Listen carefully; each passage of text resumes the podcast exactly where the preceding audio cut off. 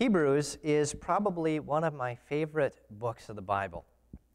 There's so much depth here in how it explains the Old Testament Hebrew religion and how it all points to Christ. And here in this section that I read for our epistle lesson, the writer explains one of the jobs of the Messiah. And it's one that we don't hear much about, at least anymore today. Now, if you think of jobs throughout history, there are usually jobs uh, that are needed in a very specific time for a specific reason. And eventually are no longer needed or they get replaced uh, maybe by a person or, or by, by technology, even. I'll give you an example. In the late 19th century, there used to be a job that no longer exists called the knocker up. And I'm not making this up. Before alarm clocks, and for those of you who don't know what alarm clocks were, they were these little devices that sat next to your bed, uh, and they were connected to a, a radio. And for those of you who don't know what a radio is, but the knocker up's job would be to, to be your alarm clock. They would wake you up in the morning. And the way that they would do this would be that they would actually go to your home in the morning and they would use a, a big long stick and they would and they would knock and, and beat on your window until you woke up and you got out of bed and they wouldn't leave until they were sure that you were awake and out of bed if you think your phone snooze button is, morning, is annoying in the morning now just imagine having a knocker up in puritan churches in the 18th century there used to be a position called the sluggard waker and, and there, there, this person's sole job was to, was to roam the congregation during the sermon, and, and, and he would have a, a stick. And if anyone in the congregation even appeared to be sleeping, he would go to them and tap them. Uh, but this wasn't a, a gentle tap. He would use a, a, big long pole with a brass knob on the end, and he would whack you upside the head if he thought you were sleeping. Now, I just learned about these positions that no longer exist this past week. And, and while we really can't use the, the sluggard waker here in the church now because none of you are here, uh, it might not be a bad time to bring back the, the knocker up, to go to your house to wake you up for 9 a.m. live stream church. On a more serious note, it's been interesting these past two weeks how many people's jobs have been virtually, in part in the pond, moved entirely online. And if you are privileged enough, and it is a privilege to have a job right now, uh, you might have some uneasiness about it. If you don't have a job, let me know, and we as the church can pray for you and do what we can to help you. But if you do, and you are working online right now, and maybe you think, are my skills actually needed? I mean, if this can all be done online, can't anyone do it? And, and if this can be done online, can it be automated? Can a computer do this? And, and will I be out of a job? Will I become like the knocker up? Our scripture lesson for today from Hebrews describes a job, an office that we no longer see around us today. But it hasn't gone away. It hasn't been replaced. It hasn't even gone online. It's the office of high priest. And it's the most essential of essential jobs. In the Old Testament, Aaron, Moses' brother, was the first high priest.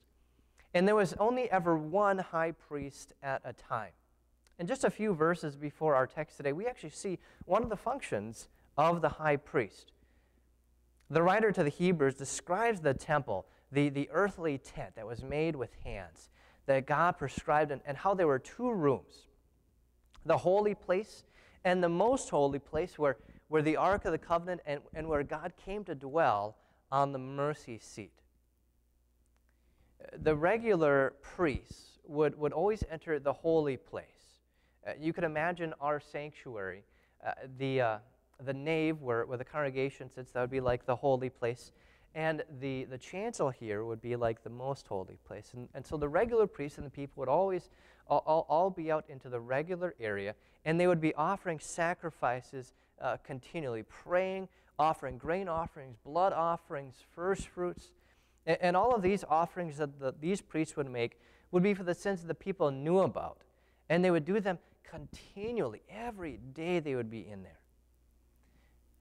But only the high priest would enter into the second section of the tent. And once per year, on the Day of Atonement, and not without blood. Here he would offer a sacrifice for himself and for the sins of the people that were committed in ignorance. And the only thing that could pay for it was blood. And it would never be enough because by the time the sacrifice was offered and by the time the scapegoat was sent away, uh, each and every person had already sinned. Sinned not only knowingly and willingly, but also unknowingly, in, in, in, uh, in ignorance.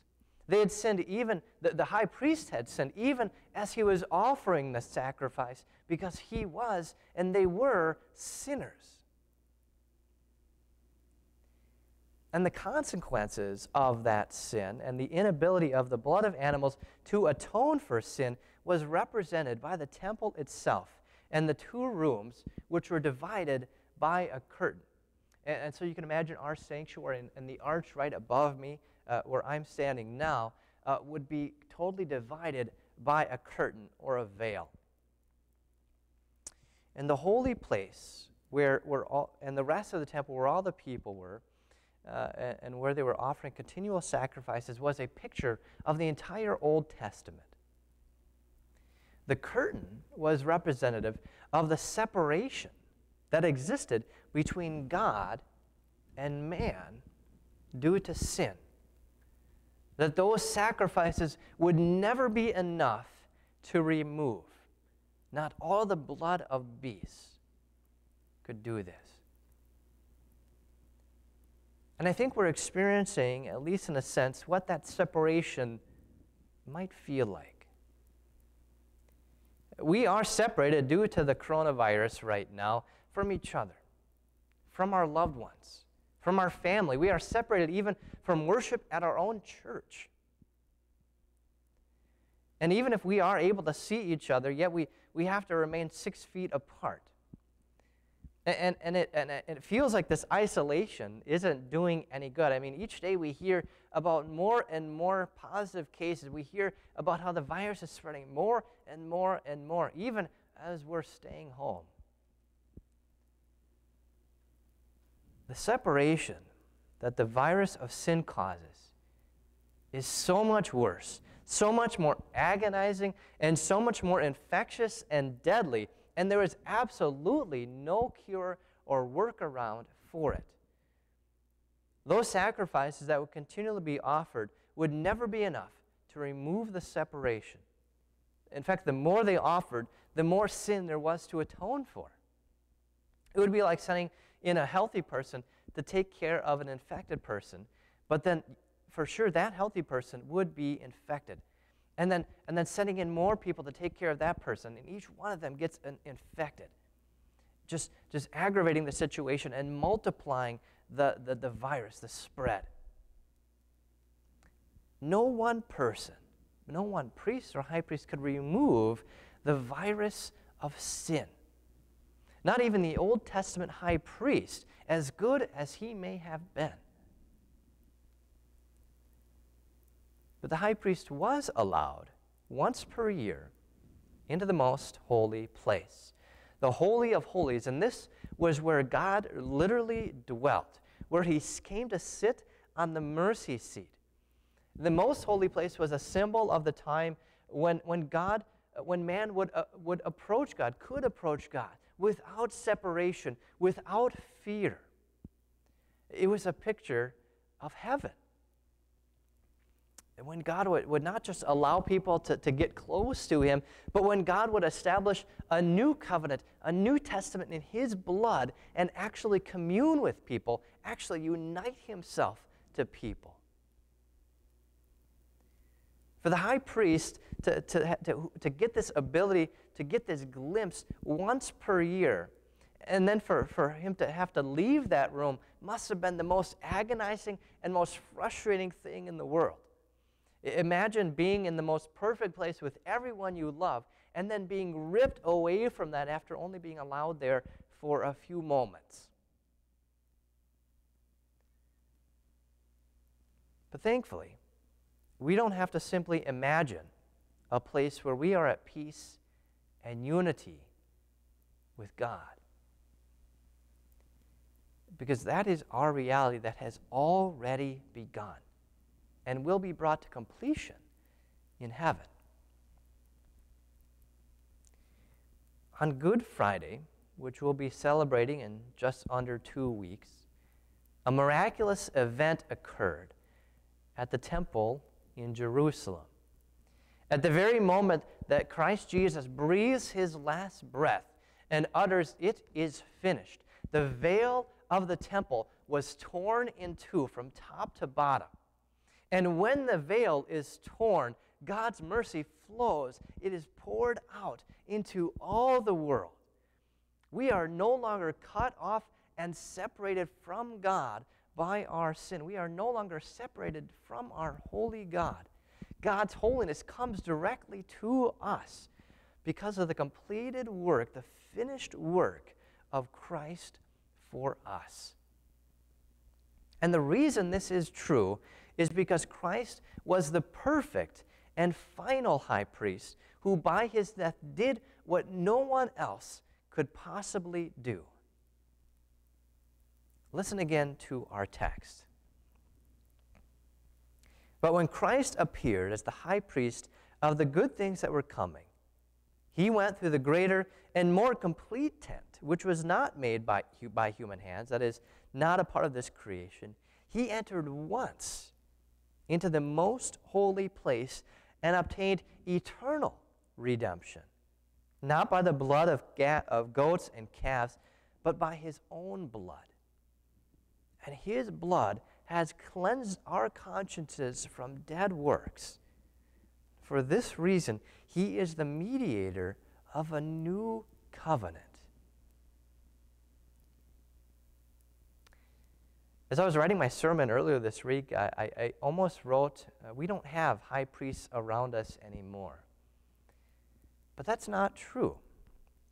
We still do have a high priest. We just no longer have a high priest who is a sinner like us. But we do have a high priest who is truly human. We have a high priest who is true God. We have a high priest who is not only in heaven, but is also here on earth, and not just in some holy place somewhere, but everywhere. And not just virtually, but really, really here. He is really, truly here in his body and blood. He is really present in baptism, in which he tore open his side to pour out the water and blood of life. He is really present in his word, which comes to you even today as you are separated from one another in your own homes. You are not separated from God. He is really with you. Jesus refuses to be separate from you. And instead of getting infected by our sin, he infects us with his righteousness, completely defeating and washing away our uncleanness and our sin. Christ is the high priest who has done what no one else could do.